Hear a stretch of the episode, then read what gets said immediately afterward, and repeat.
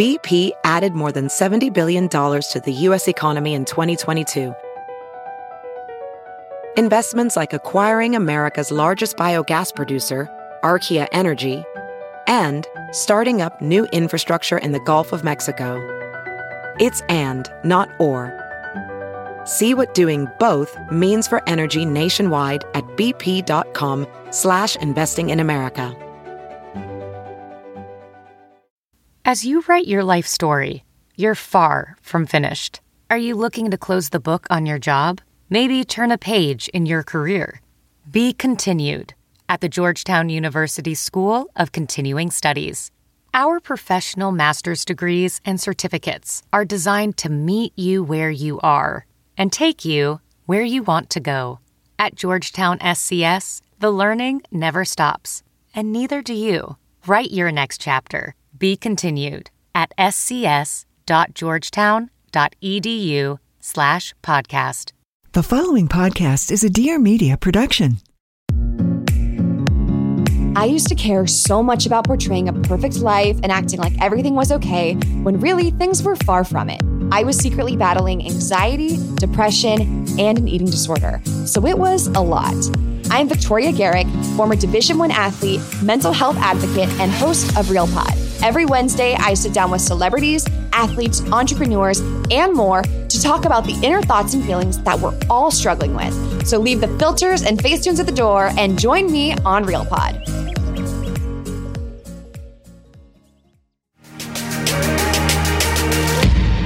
Hi, friends, and welcome to the Papaya Podcast.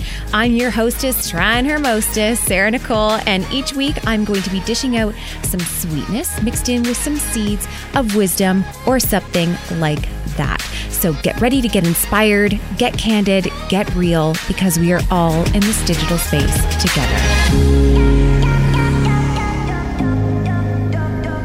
All right, everyone, welcome Vanessa. Vanessa, tell us a little bit about yourself. You're a sex expert, so you're a sexpert? A sexpert, yeah. I like that word. Well, thank you so much for having me on. I'm so excited to get to chat with you today.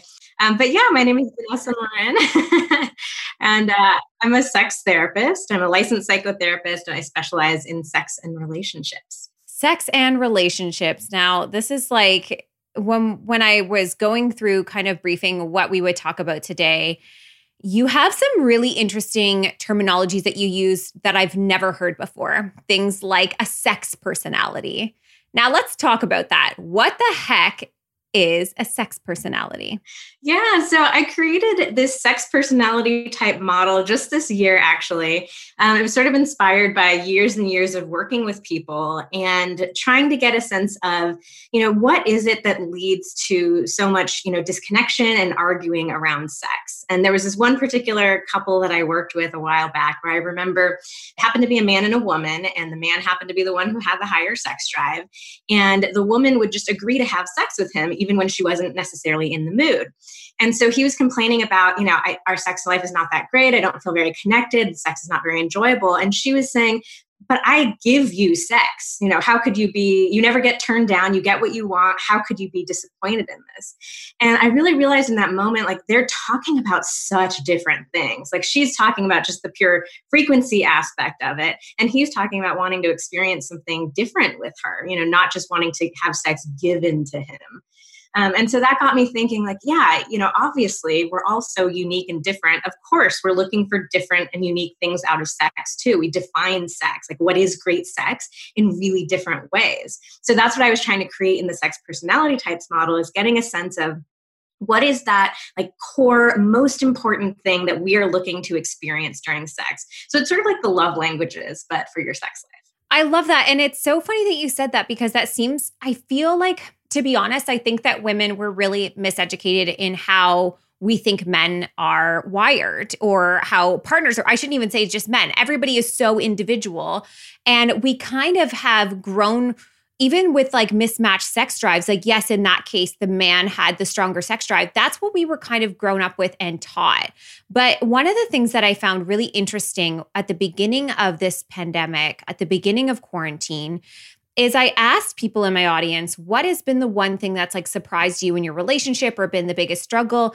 And a lot of them had said like this decline in sex drive or the fact that why doesn't my husband want it? We were kind of taught, don't they think about sex like every 6 seconds, every 9 seconds? Like, why don't they want me? And it's so much more complicated than that. Can you kind of touch on why sex drive is so much more than just wanting a partner or not? Oh my gosh, it's so much more than that. Yeah. I like to think of our sex drive as actually a gauge of our overall well-being. So a lot of us think of sex drive, we sort of think of it like another physical trait that we have. Like, you know, oh, I'm 5 feet tall. I can't really grow any taller. That just is who I am. It's like something that we can't change. It's just a part of us. But our sex drive is actually incredibly fluid and dynamic. And it really does get affected by so many different things going on in our lives. So I think what you're speaking to with the pandemic is stress. Stress is by far and away the number one killer of sex drives. And for most of us, we can recognize like, oh yeah, okay, that makes sense. But we don't really acknowledge it when it's happening to us. I think there's so many people right now saying, why don't I want sex more often? And it's like, you're under an incredible amount of stress. We all are. We're going through something we've never gone through before. So yeah, stress is a huge one, but it can be, you know, what's going on with us medically. It can be relationship issues going on between us and our partner. It can be our, you know, blockages or beliefs about sex that are kind of getting in the way. There's so many different things that can get in the way. But you also kind of spoke to another really important thing, that we have all of these stereotypes and myths about how sex drive works too. And we do believe that men are supposed to want sex wherever, whenever, whatever, you know, as long as they have the chance, they'll take it. And it's definitely not the case. I mean, in heterosexual couples, there are just as many couples where the woman is the one with the higher sex drive as there is with the man as a higher sex drive. So I think it's really important for us to start talking about sex drive in a more nuanced way. And yeah, again, recognizing that it's not just that single dynamic of, are you attracted to your partner or not? There's so much other stuff that gets looped in with it. It ends up feeling, I think when those narratives happen, it immediately becomes, well, is my relationship broken? And everyone wants to know, like, how much sex is everybody having? Do you actually know the answer to like how much the average couple has sex? And because I'm not saying this to derail anybody, but I find that we're so curious about it without really allowing our relationships to kind of be different and through different seasons as well. Yeah, it's such a classic question that so many people worry about. And I think because sex is this big, overwhelming, complex topic, there's this desire that we all have to like boil it down to something really simple and manageable, like, you know, numbers, how much sex is everyone having? And if we can kind of like match up with that one number, then it can feel a little bit more relieving. So it's just like a way to simplify it for a lot of people. Yeah. But it's interesting. They've tried to do a lot of research on, you know, how much sex do people have in general, but there's so many factors that get involved in it that, I mean, I've seen things that say, you know, once a week up to, you know, 2 to 3 times a week, but you can find a number really to suit anything. So there's not a definitive number, but I do think that, you know, how much sex other people is having, it genuinely is not important. What is important is what feels good in your relationship. And, you know, I've worked with couples who had sex a couple of times a year and that felt like a lot to them and they were happy with that. And I've worked with couples who've had sex multiple times a day and we're still saying it doesn't feel like enough. So it's just incredibly, incredibly varied. But yeah, we need to find what feels right for us in our relationship.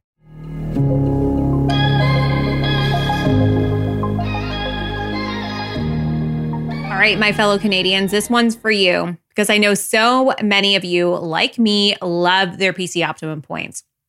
If you saw my Instagram stories this week, you saw that I actually used a bunch of my PC optimum points to get a bunch of free stuff for the fall season. And I was so stoked about it. I always am, because it's really fun to get free stuff.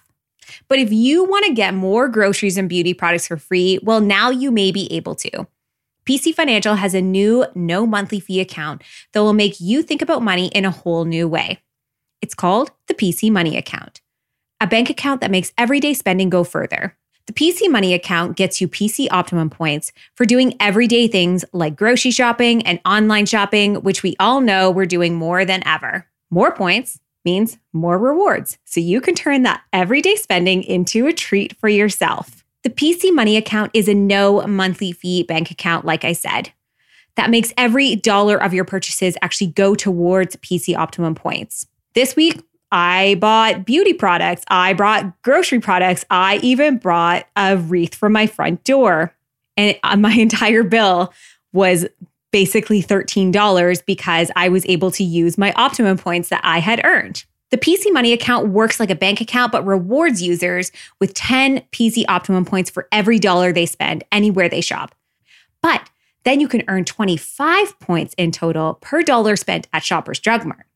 As a welcome bonus, you'll get up to 50,000 points if you take advantage of introductory offers when setting up your account and adding payroll, direct deposit, or paying bills online.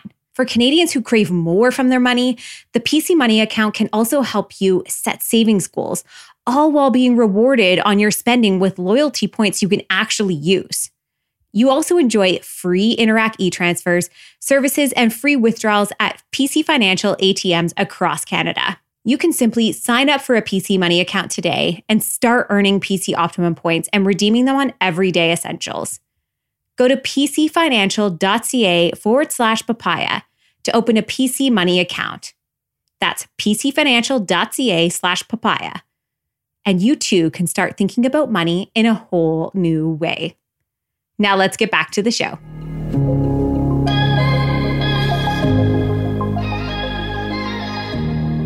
When it comes to sex and relationships, when do you think is a good time to maybe have maybe start diving into a conversation, maybe start seeking a little bit more advanced help? Because I feel like because there's so much shame around saying like, hey, we're not actually having that much sex, or the sex we're having isn't the quality that I wanted it to be, or I'm not having orgasms. These are things that like genuinely are fairly life-changing, but we're really, really hesitant to seek help, which is why I love your programs because they're actually done in the comfort of your home. At what point do you say that do most people kind of start to engage in asking for that help or starting to seek it? Yeah, so I think that sex therapy is really similar to just normal psychotherapy in the sense that most of us don't seek out that help until things are really bad. Because there's still stigma and taboo around acknowledging that we're, struggling in some aspect of our lives. But I'm a woman on a mission here to really try to normalize working on your sex life proactively rather than waiting until you're on the brink of, someone's talking about breaking up or divorce, whatever it is. The reality is that working on your sex life can be so much fun. And especially if you're doing it from the place of, things are pretty good, but there's so much to explore. There's so much that we can learn and go even deeper and connect with each other even more rather than, hey, it's been a year and we haven't had sex. And when my partner touches me, I recoil. Yeah, obviously that's going to be a lot harder and a lot less fun to get started on. So I really think having these conversations as soon in the relationship as you can, because that really gets the point across of, hey, let's just make sex something that we talk about regularly and openly. It's not a big deal. I'm not bringing it up right after we've tried to have sex and, you're penis didn't get hard, or I didn't have an orgasm, or whatever it was. It just becomes this normal topic. And I actually love podcasts as a great way to start having that conversation because you can listen to it together. That way it doesn't even feel like you're sitting your partner down and like, okay, let's have this big serious conversation about sex. You can just say, oh, I listened to this really interesting podcast today. Do you want to listen to it with me? Or even just kind of sneakily putting it on in the background. And I'm sure once your partner starts hearing words like penis and sex and orgasm, their ears might perk up a little bit. So yeah, it's a great way to get the conversation going. I actually love that advice because I think I was the infamous Gluck Gluck 3000. Is that what it's called? The 9000, 3000? The call. Have you ever listened to the Call Her Daddy episode where they talk about blowjobs? Yeah. And it was like so infamous that I was like, I have to listen to this. But it was my husband and I were driving in a car. And so we listened to it together. But what I found so interesting about it was not so much the context of the podcast itself. It's the conversation that it brought out in us. Like, do you like that? Do you think that's good? Or what about this? And he would like banter and disagree or agree and all this stuff. And I was like, this is actually so interesting. I'm learning so much. And this is somebody I've been in a relationship with for 4 years now. And one thing that I find is I've heard it from other people, I've experienced it as well. Very early in relationships, I find a lot of times the sex is like fiery. And then as time goes on in the relationship and almost as we get to know each other more, get more comfortable with each other, somehow anxiety actually seems to rise. Like, I don't know if that's like a really normal thing. That's something I've experienced as our bodies change. It obviously happens for a lot of people as well. But it goes from the shift of like wild, like no inhibitions, whatever. And all of a sudden, these things can start to creep up in your mind and they can creep up into your relationship and really derail you. I remember like, and it's so funny amongst women how we'll talk about it. Like we'll say things in the beginning of relationships, like how much we love getting on top. And then you talk about it like 3 years later, it's like, oh, hell no, I don't want to do that. And it's so funny how like we shift from being, we want to be this person's like sex goddess to, I actually don't like that and I don't want to do it. How do we create this balance starting from those fiery spots to kind of bring that in into relationships in a way that's honest about what we really like too, without kind of shutting doors on stuff? Because I think being open to exploring things is great, but also being open to boundaries is great too. Do you have any guidance there for like, as we kind of develop into these deeper, more meaningful, I shouldn't say more meaningful, even sex relationships are meaningful, but like these deeper connections, these long-term relationships, the sex can actually get more difficult, which is so funny because I think for some, it might be the reverse as well. Yeah, this is such a good question. And for me, what it really boils down to is the idea of effort. So when we're at the beginning of a relationship, you know, we're really putting so much effort into being our best selves, you know, inside and outside of the bedroom. And when it comes to sex in particular, you know, we spend a lot of time and energy like getting ourselves worked up and excited. Like if you think back to maybe some of your first dates with your husband, you know, all the stuff that you did to get ready. I was a star. Yeah. I was a star. Do you want to know a secret before we go on? Yes, please. On the inside of my engagement ring, there is an engravement in it. And Shane's like, go and look it up about what it is. So I go into like the Google Maps and it's like, you have to put in the code of like the location spot. And it's like the one place we had like sex outdoors once, like against a rock when we were dating. And it was like, we were dating and it was, I don't know, it was a whole thing. But it was so funny because like we got engaged and there's my dad like, oh, like what's the engravement? And I was like, oh, it's the spot of one of our dates. Oh my gosh. But it's true. We've never done anything wild like that again. Like in the beginning, it's all about, what can we do? Like, we want to be exciting. We want to kind of be impressive. Yeah, exactly. That's such a great story. I love that. But I think, yeah, you know, as time goes on and we start to get more comfortable, we start getting more uncomfortable with this idea of putting effort in. And it sort of feels like, oh, well, you know, they're my partner and they're supposed to love me how I am. We get like this really, we get comfortable in the relationship, but uncomfortable with this idea of continuing to work on it. And so a lot of people just don't want to put in that same amount of work that they did in the beginning of their relationship. So a lot of people will tell me, you know, sex feels so hard in a long-term relationship. It takes so much time, so much work, so much effort. I really have to like get myself going for it. And so I try to remind them, it's not that all of a sudden sex has become so complicated and difficult. It's that your attitude about the effort that great sex requires has changed. So at the beginning of your relationship, you were super excited to, let me spend an hour putting on different outfits and shopping for lingerie and like dancing around to my favorite music, getting ready for my date. You know, you were doing a ton of effort, probably way, way more than most of us want to do on an ongoing basis, but you were having so much fun with that effort.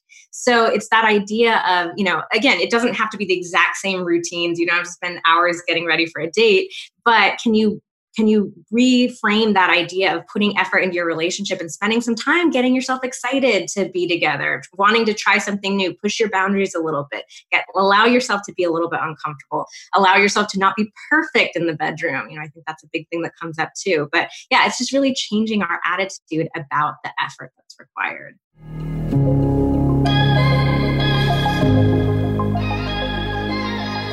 All right, let's chat quick about one of today's sponsors, Liquid IV. I am a huge fan of Liquid IV. I swear to goodness, I could not have gotten through the last 6 months if it wasn't for having it every single day right before bed. It's helping me stay hydrated and stay on top of my game the best that I can, because it's really hard to stay hydrated, especially when you're just not feeling like drinking water all day long. The reason I love Liquid IV is because just one stick of Liquid IV into 16 ounces of water, you get 2 to 3 times the amount of hydration as just plain water. So flu season is on its way, and it often lines up with our holiday plans, but Liquid IV can help support your immune system with increased hydration and essential vitamins. It's perfect for staying hydrated on holiday flights if you're taking any, or long road trips. It can help with hangovers after those extra holiday drinks as well. I know we always pack them traditionally anytime we were going out, just getting ready for the next morning. They just make such a difference. Liquid IV's best-selling hydration multiplier now has 3 new flavors, guava, watermelon, and wait for it, apple pie. But I love Liquid IV just because it's so easy. I always know when I'm feeling a little off or less energized or just feeling down or maybe having a start of a headache, the best thing that I reach for and the easiest thing I've reached for is just increased hydration. It's often a cause for so many things, and it helps me kind of like get right back up when I need to. I'm a huge fan of the lemon lime, but I gotta be honest, all the flavors are so good, especially when you just wanna change it up or try something new. It's incredible. But like I said, 1 serving of Liquid IV provides the same hydration as drinking 2 to 3 bottles of water alone. They have those 3 delicious new flavors, sweet and juicy guava, crisp watermelon, and comforting apple pie. It also contains 5 essential vitamins, more vitamin C than an orange, and as much potassium as a banana. It's healthier than sugary sports drinks with no artificial flavors or preservatives and less sugar than an apple. It's made with clean ingredients, non-GMO, vegan, and free of gluten, dairy, and soy. But what makes it so effective? Well, the cellular transport technology, also known as CTT. The optimal ratio of glucose, sodium, and potassium delivers water and nutrients into the bloodstream. It's the perfect balance to help you hydrate more quickly and more effectively than water alone. But Liquid IV is not just here to help you with your hydration. It's also out to change the world. Liquid IV as a company has donated over 5 million servings globally. In response to COVID-19, products are being donated to hospitals, first responders, food banks, veterans, and active military. Over 3 million servings in total so far. Liquid IV is available nationwide in the US at Walmart at the beverage section, or you can get 25% off when you go to liquidiv.com and use code PAPAYA at checkout. That's 25% off anything you order when you use the code PAPAYA at liquidiv.com. You can get better hydration today, liquidiv.com, promo code PAPAYA. Now let's get back to the show.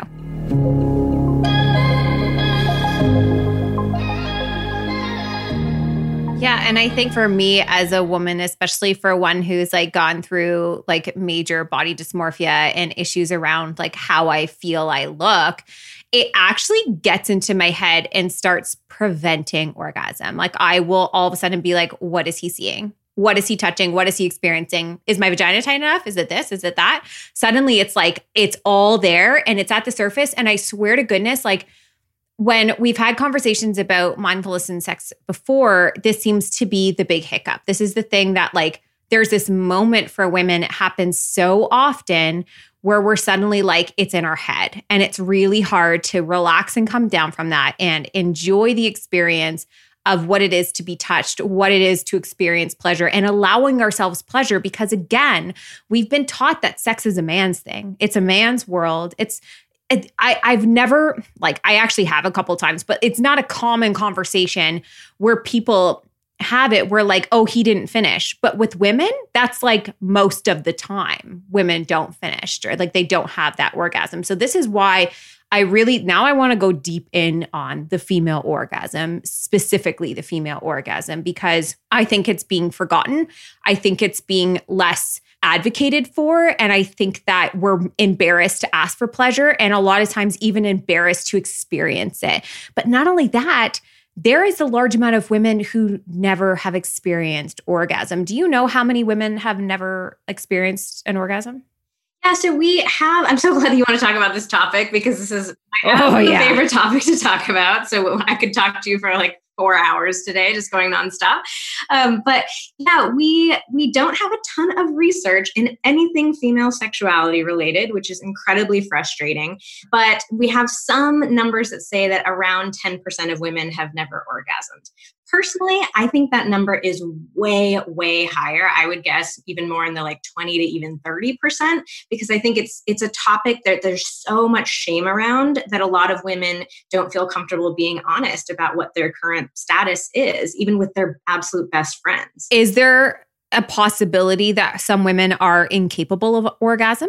That is another really good question. And that's something that every woman who struggles with her orgasm is worried about. Yes. If I had a penny for every time I've heard, I feel like I must be, broken, I'm not capable of this, I'd be a very, very rich lady, even with pennies.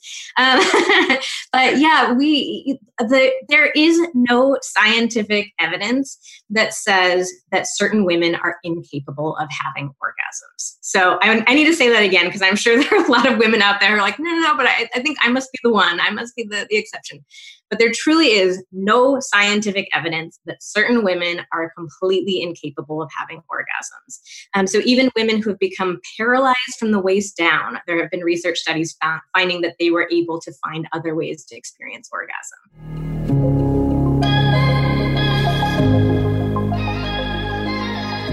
All right, let's take a quick pause from today's juicy conversation to talk about one of today's sponsors, which if you followed me for any length of time on Instagram, you've probably seen me snacking on their foods quite often. They're an absolute favorite and staple of ours in our home, Wholly Veggie. If you're looking for an easy and tasty way to add veggies into your diet, then look no further than Wholly Veggie. Wholly Veggie was actually founded by two friends on a mission of helping inspire a better way to feed the planet. The company's complete line of plant-based foods, from cauliflower wings to their new veggie-full meals, are about three simple things: quality, taste, and celebrating the vegetable. Wholly Veggie's line of products are about being veggie-forward and seeing the veggies in every bite. The full product line is also non-GMO and completely soy and dairy-free. So if you have allergies like I do, it is amazing because these snacks and foods are perfect for your diet. And they make the most incredible broccoli and cauliflower wings. If you've ever been to a restaurant and tried broccoli or cauliflower wings and then tried to make them at home, it's rarely the same experience. But with Wholly Veggie, they have you covered. You can make restaurant quality, crunchy cauliflower, crispy broccoli. They are restaurant quality. I can attest to that. Wholly Veggie's cauliflower and broccoli wings can be found at major grocery stores across Canada, such as Metro, Sobeys, and Save On Foods, as well as across the United States at Target and your local co-op. Trust me, let me just my absolute favorite, buffalo cauliflower, you will lose your mind. They are so good. They're Wholly Veggie's buffalo cauliflower wings. Trust me on that one. You're going to love it. High in plant-based protein and over 50% of your daily fiber, it's a complete meal to keep you nourished the entire day. Wholly Veggie is reinventing the frozen meal by swapping out the common meat and potatoes with great tasting and good for you ingredients. To find Wholly Veggie's newest line of meals, head on over to WhollyVeggie.com. That's WhollyVeggie.com. Now let's head back to the show.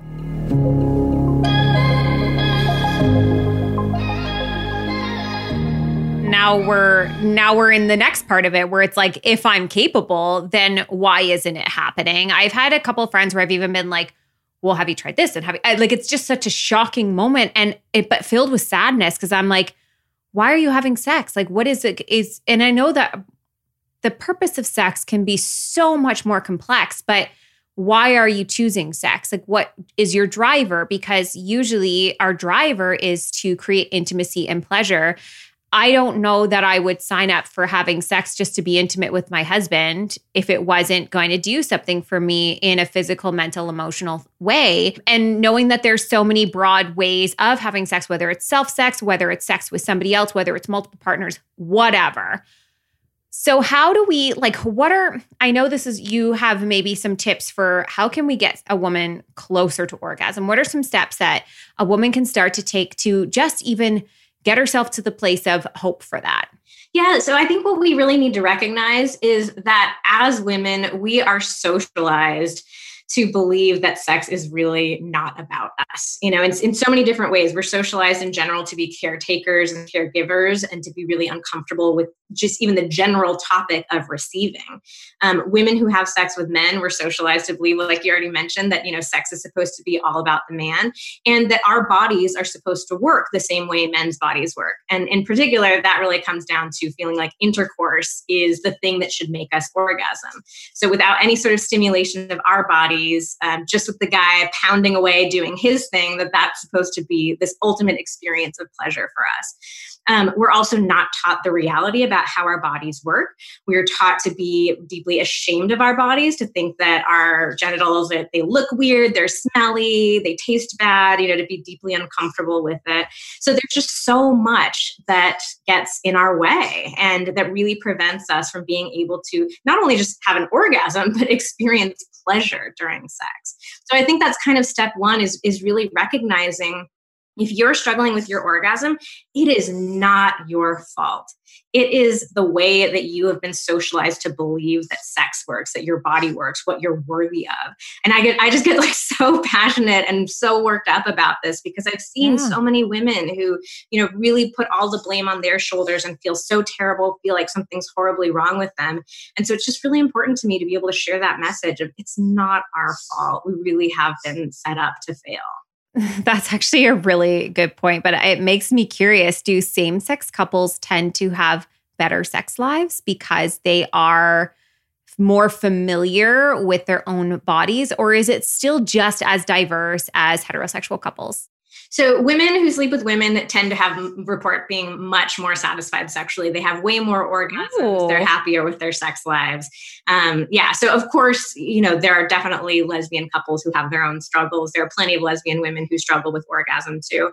Overall, lesbian women tend to be a lot happier than women who sleep with men. That is so fun. I saw a thing recently, and it said like, if sexuality was a choice, women would never be with men. And I was like, honestly, it's a little bit valid. When you hear that, I was like, well, it makes a lot of sense. We know each other. We know our bodies a little bit better, even if it's getting to know our bodies. But let's talk about an orgasm. How do we, one thing I loved on your site is you had this thing that said, never ask, are you close again? And I was like, honestly, a little light bulb went off for me. I was like, how have we, as a society, all experienced this, but nobody talks about it? Like, we all do it in sex. We're like, are you close? Are you close? Like, are you done? Like, I'm ready. Or like, I'm already done. Like, where are you? It's like this very, very common question, but I've never heard it said out loud before. So that it must be like, if we're all saying it, we know it must be true. How do we start getting better at like reading body language? How do we start let's take the floor and talk to us about bettering our sex lives and bettering having orgasms?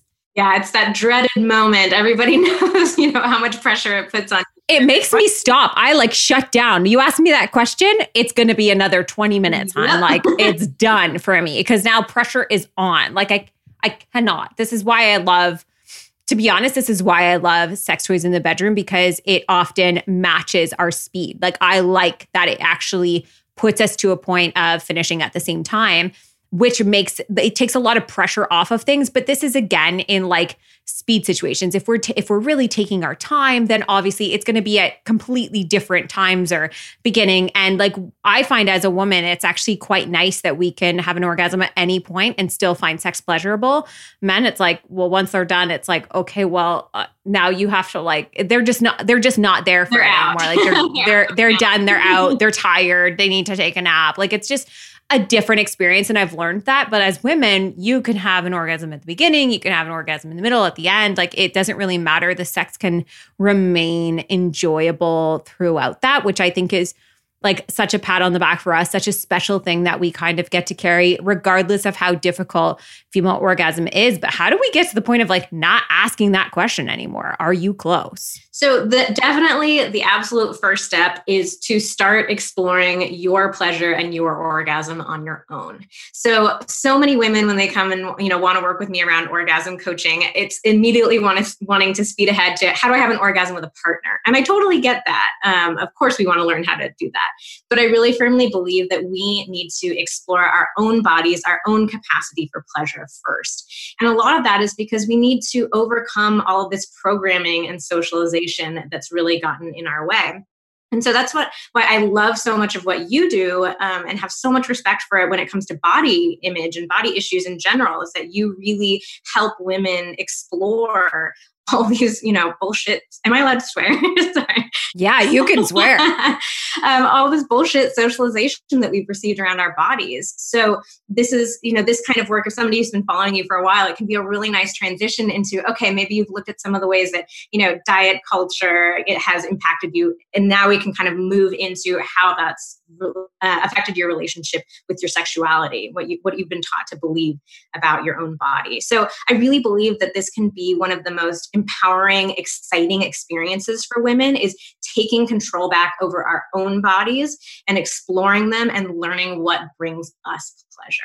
It's just such an amazing process. So yeah, really starting with masturbation on your own, of exploring what is it that your body responds to and feels good and is going to start to get you on that path to orgasm. Which I think is so important, because I know that a lot of women haven't grown up ever doing that or exploring it or really knowing what's for them. And so it can get, how are you going to find out? You can't go to for a lot of people, experience of sex or having multiple partners is how they've been learning their body along the way, how they've been learning that. But we could actually skip ahead and just you can do that yourself. And it's actually so interesting. I find while toys are incredible at, again, speeding up that process, just even self-touch in a way that's I'm not going to feel shame about this.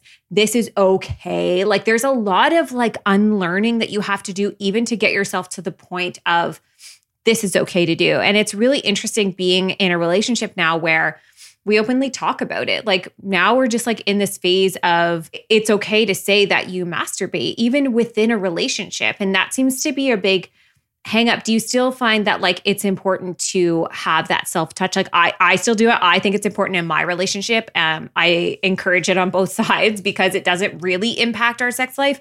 But how would you do you think that it continues to be an important thing during relationships as well, and not just on your own or in your single seasons, to actually continue that self-touch? Absolutely. Yeah. I'm the biggest fan of masturbation ever. I think it's such a healthy part of our sex lives at any point in our life. And it's really interesting too. So, okay, we talk about female orgasm as being so much more complicated and difficult than male orgasm. The reality is that it's not. It really does just boil down to masturbation. So if you think about it, every man has grown up spending decades of his life masturbating. So we never talk about, masturbating when you're younger, but there's this sort of boys will be boys, they're going to do their thing. So they spend decades exploring their bodies, figuring out what works for them and learning how to orgasm. Whereas women, we're really given a much stronger message from a very young age that masturbation is completely unacceptable. It's a sin, it's disgusting, it's gross. So we don't get that decades worth of experience of exploring our own bodies. We really get cheated out of having this relationship with our body that feels there's a lot of curiosity and joyfulness and exploration. And so that's why there's such a big orgasm gap now. Not that female orgasm is so much harder to come by, it's that we haven't had that experience. So that's what we really need to catch up on. And we really need to change attitudes about masturbation as well, to give women more of that permission. I mean, what more basic right can we have than the right to explore our own body and experience pleasure in our own body?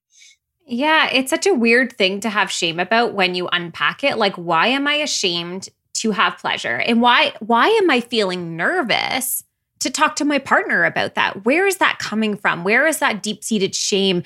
And that's why I've tried to get better and better about kind of peeling back that onion. And I think especially as you get into these relationships in long-term ones, you don't want to add that effort and that pressure to your partner to suddenly be I would actually really love to try this, or this is something could you do this?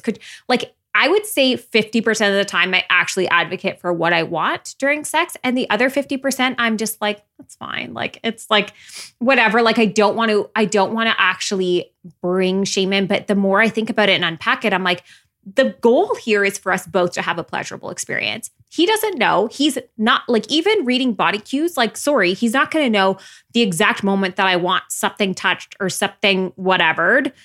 He doesn't, how is he going to know that? He's not my mind reader. So it's actually it's one of those things that I think we think is adding on to them, but really it's like they have to stop guessing and they're like, that's what you want, good to go. And like the more I've had these open conversations, I'm like, yeah, why are we getting so hung up on talking to our partners and advocating for our own pleasure? Do you have any advice for how we can start? Like, I know we talked about like listening to podcasts and stuff together, but how do we even like in the bedroom, in the moment, is there any like tips to actually just taking that step or just owning that moment? So I think a really big distinction that we can play around with is the difference between giving our partner instructions and giving them feedback. So a lot of people, women in particular, we tend to get this sort of perfectionistic mindset when it comes to communicating in the bedroom. So if a partner asks us, what do you want or what do you like? It's like we put this pressure on ourselves to deliver this step-by-step instructions that's super detailed of like, I need you to make out with me with a medium amount of tongue for like 2 minutes and 30 seconds and then lightly pet my hair and kiss down my neck. Like, it just feels really... It's like the instruction book that Monica gives Chandler, yeah, remember? And she was like, 7, 7, 7. And it's like, I remember being an adolescent and watching that episode and I was like, wait, what are all these numbers and where are they? Now I can listen back and probably figure them out. But it's not an instruction manual that we're handing over. I watched that episode with my entire family, like at grandma's house for family dinner. And I remember being very confused at the adults all laughing about it. I'm like, what does it mean? That was one of my first sexual related memories. But yeah, so, we can't put that pressure on ourselves to create this, this set of instructions. Instead, what we need to think about it is as feedback. So feedback is just reporting back on whether or not something feels good. And so there's a much more exploratory element to that. So you telling your partner, oh, it feels good when you touch my butt like that. That doesn't mean, okay, he needs to do that every single time going forward, or that's the perfect way to touch your butt, or your butt is the pathway to having an orgasm. It's just a little piece of feedback. That feels good. A little piece of feedback could be, could you try that a little bit harder? Could you go a little softer, a little faster, a little slower? And so feedback doesn't imply that you're even working towards any sort of end state either. There's not a goal with feedback. It's just sort of like fine tuning. I kind of call this the Goldilocks method sometimes. It's like, maybe that's a little too hard. That's a little too soft. What's just right? We're trying to find that middle ground. But if we think about it in those sorts of terms, that can take so much pressure off that it's not about having this perfect A to B exact roadmap that's the absolute fastest, most efficient way to orgasm. It's about giving ourselves permission to take it a little bit slower, to explore things, and just to give feedback about what's coming up in the moment. It's just a totally different way of looking at the point of that kind of communication. Yeah, I think that's so special. And the one of the last things I kind of wanted to ask about in relationships, oftentimes there are these massive ebbs and flows. But how can we give hope back? I'm saying this as I've been recently, like, sex is on the back burner because I had bleeding with my pregnancy, and we had to explore all the other things of sex, like what sex is in a broader sense. But I know that we're also coming up on a very tired season, a very body change season. We're honeymooners, and now we're about to have a baby, and everything is going to change. And we know this is going to impact our sex. How would you say, like, I know that there's couples can come back from literally no sex to having like really great sex again. But what can we do to kind of like, is it all in just communication? Is it just giving ourselves grace through those seasons? And can we all go from quote unquote bad sex lives and hop into that good zone? Is it possible for everyone? Yeah, it really is. I think we just need to shift our mindset around sex. That, we're taught to believe that sex is just supposed to happen. It's just supposed to be spontaneous and magically great and wonderful.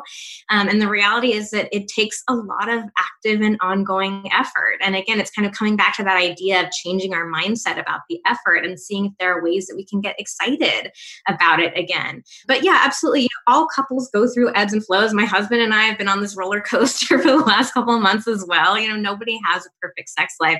And so I think the solution to it is a lot of what you already said. It's, you know, being in open communication all the time about it. So like, I'll give you an example with my husband and I. There have been some times where, you know, one of us has wanted to have sex and the other hasn't.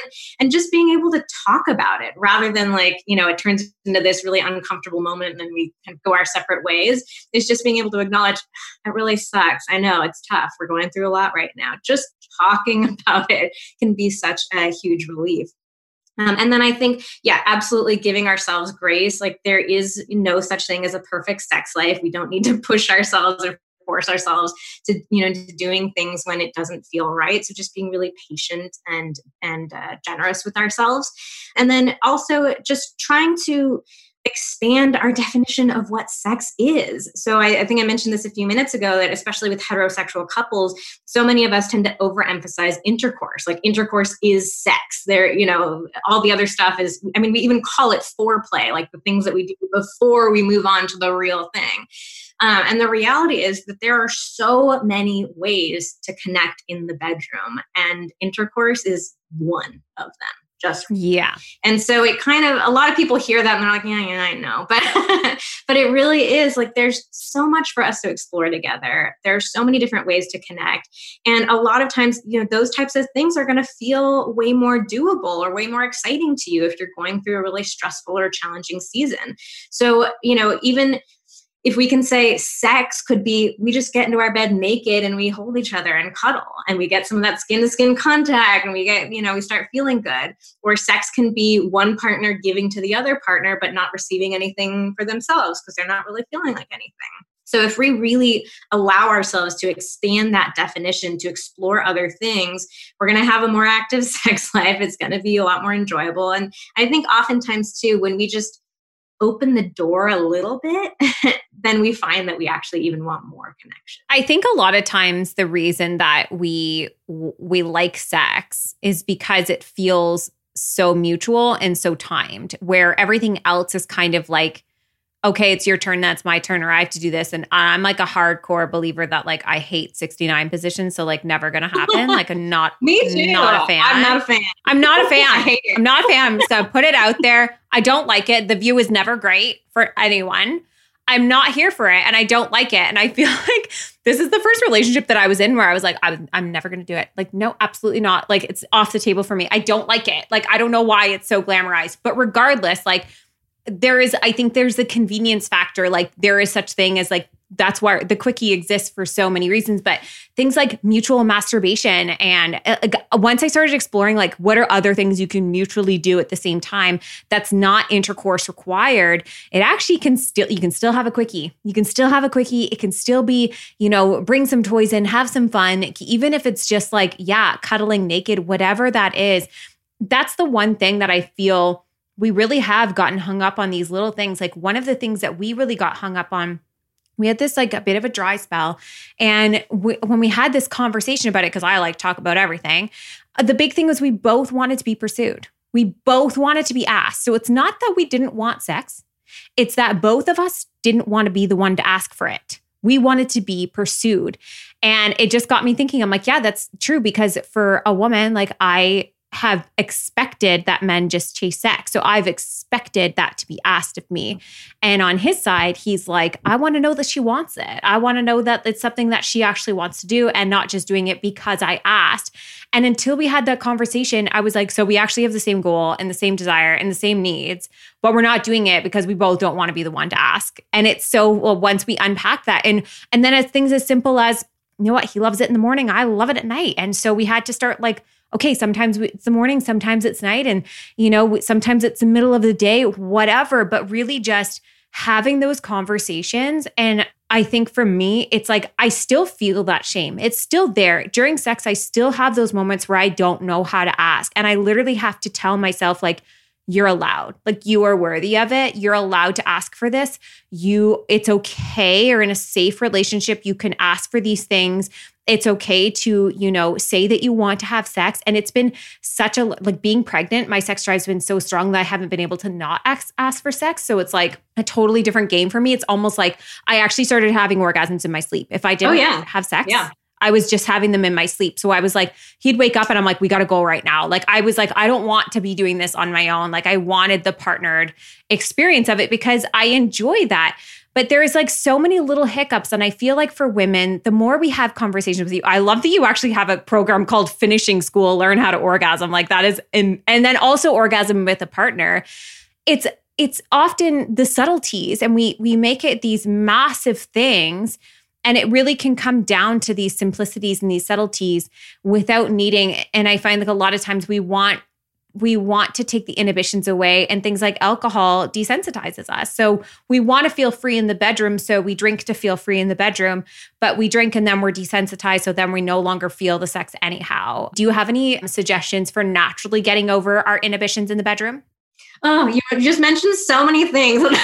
I'm sorry. I went on a tangent. I talk about all of them because there are so many. Okay. I can't skip over the initiation thing because that's so important. That's such a big thing that comes up when it comes to couples in long-term relationships, their sex life starting to decline. It's that we really start neglecting initiation. We start doing it in these kind of roundabout ways, and we try to like give our partner the look, but they're like, is something in your eye? Like, what's going on? Or the one that I always hear about is like in a heterosexual couple, like the guy will come up and just come up behind you and like squeeze your boobs. And for some reason, men seem to think this is like the best initiation technique ever, and women hate it. But, you know, I always fall into traps. I give him like a nice, I'll start like touching him and he'll be like, ooh, can I have a back rub? And I'm like, that's not what I wanted. Exactly. So I think, you know, exactly what was coming up with you and Shane is like, you both wanted to be wanted. And we all want that. Like, we want to feel wanted and desired by our partner. And so having, you know, initiation in these weird, roundabout, awkward, strange ways, like it doesn't give anyone that feeling of like really being desired and cherished and loved. And so it's interesting to notice how much more vulnerable initiating starts to feel the longer we're in a relationship with someone. Who, like, at the beginning of the relationship, I was just pouncing on you the second you got in the door. And now I'm like, you know, trembling, like, oh my God, I want to ask him to have sex, but I don't know. Can I say it out loud? I don't know. You know, we get so nervous about it that it's really important for us to challenge ourselves and to allow ourselves to be vulnerable and try to initiate with our partner in a way that's actually going to tempt them to say yes. So that's another really interesting question to think about. Like, think about the ways that I initiate with my partner. If someone were to initiate with me, would I actually want to say yes? Would that actually feel like an invitation? So we need to kind of challenge ourselves to step it up and to switch off too, so that you're both taking that position of being vulnerable and allowing your partner to feel that desire. But going back to your original question, which is about, you know, kind of how to balance the pressures that might come up in the moment, I think, you know, I've read some really great posts that you've written about just like allowing ourselves to feel our emotions. And it sounds like such a simple, straightforward thing, but it's incredibly difficult to do in reality.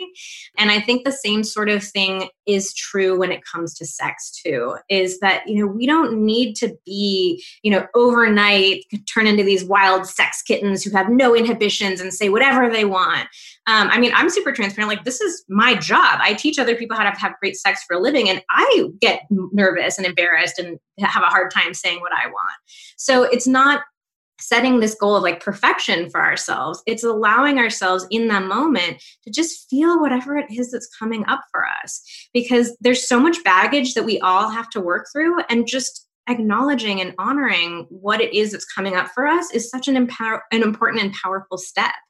So, you know, take, instead of, if you feel something creeping into your thoughts, instead of beating yourself up, like, oh, why am I feeling so self-conscious? And then you send yourself down this shame spiral in the moment. Can you take a second to just acknowledge, okay, there's a little bit of embarrassment coming up for me here. All right, that's there. Can I sit with it for a second? Can I come back to it a little bit later and examine it and unpack it a little bit? So it's just allowing it to be there, allowing it to exist. And at the same time, can you find a different part of yourself that can sort of challenge yourself to say, like, the messages that you were just saying a second ago, like, I deserve to ask for pleasure. I am worthy. I deserve this. So it's like letting both of those things be true in the same moment. Yes, I'm anxious. Yes, I'm embarrassed. Yes, I'm feeling shame. And I want to remind myself, I deserve this. I am worthy. It's okay. Final question. Where and is it valuable to have scheduled sex? I love scheduled sex. And especially in this season with so much going on, so much stress and uncertainty, I think scheduled sex gets a really bad rep because a lot of people think like, ooh, if you have to schedule sex, that is a sign that your sex life is just terrible. Things are really bad. We look at it as like, oh, you have to schedule sex the way that you schedule like going to the dentist. It's seen as this really terrible thing. But for me, it comes back to that same topic that we keep looping around to is this idea of effort. That, you know, when you schedule sex, you're making an effort to keep your sex life, you know, active and pleasurable and satisfying. And you're carving out time in your life to connect with your partner. Now, the reality is, you know, we're all busy these days. We all have a million things that we can be doing. And when something is important to us, we make the time for it. We carve it out in our schedule. We put it on our calendar. So, you know, if there's, for example, like something that well, this is not a good example anymore with COVID, but like, you know, pre-COVID, let's say your kid had a soccer game. You know, if it's important to you to be there, you're scheduling it in your calendar. You're not going to say like, oh, well, maybe if I feel like it in the moment, if I happen to have the time and the space, I'll go to the game. Like, you're going to go to the game. You're going to put it in the calendar. And like us scheduling it, we feel good about that. We're like, yeah, you know what? I'm setting aside that meeting. I'm making sure I'm going to be at this game. This is the most important thing to me that day. Like, we get a lot of meaning out of making that effort and creating that schedule. And I say it can be the exact same thing with sex, that we can say my sex life is important to me. My partner is important to me. And I want to make sure we carve out the time, that we're not just waiting around for magically that we're going to have the time for sex, the space for sex, the privacy for sex. We're magically both going to be wildly horny in the exact same moment. Like, we're making that effort to create that time and space for each other. And so you can, you know, there are lots of ways to do scheduled sex wrong, where it does feel like there's a lot of pressure and expectation and it's something that you dread. But there's also a way to really look at it as you prioritizing each other and trying to make that space for each other. So I schedule sex in my marriage, and it gives me something to look forward to. I get excited when I know that you know, that time is coming, and it just feels like this really special little container that we've created for each other, that no matter what else is going on, you know, we are setting that time aside for each other to connect with each other. And I think it's really special too. Like, if you go back to what it was like in dating or the early years of a relationship, it was always planned. You planned your date, you booked it. Now we live together. How can we book our dates? How can we have this time together? And it more like, Shane and I went for dinner last night, and I'm not kidding. We left the house at 4:45 and we were home at 6:02. And he's like, literally, we were gone for an hour. And I was like, well, that we were done.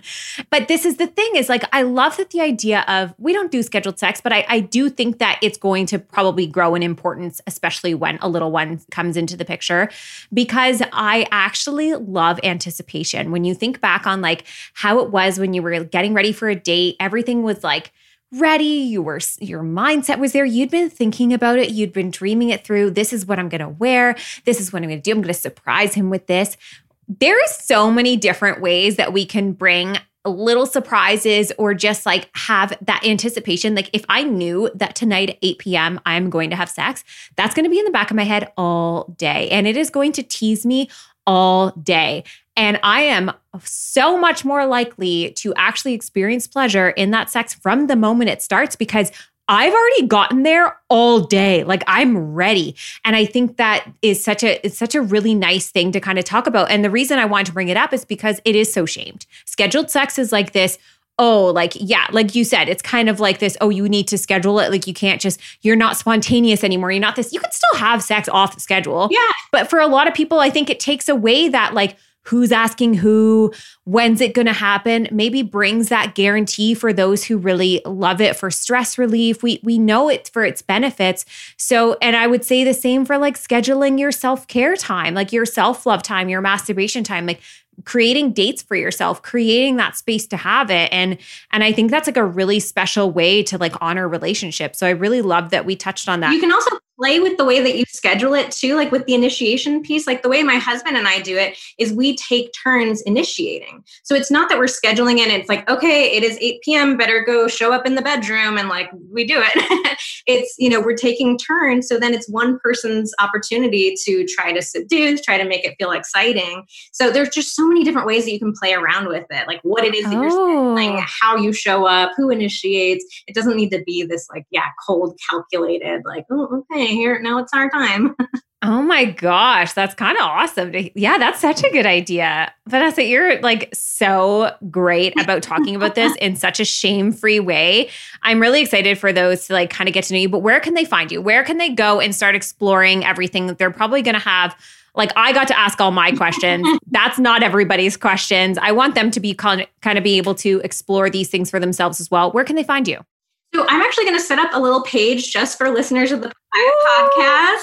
So you can go to vmtherapy.com/papaya.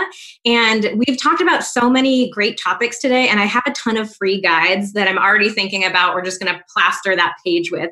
So one in particular that I'll tease is, you know, we talk so much about female orgasm and about masturbation. And I think one of the challenges that comes up for women is, where do we ever get taught how to masturbate, right? So a lot of women are like, I can try it, but I don't know what to do.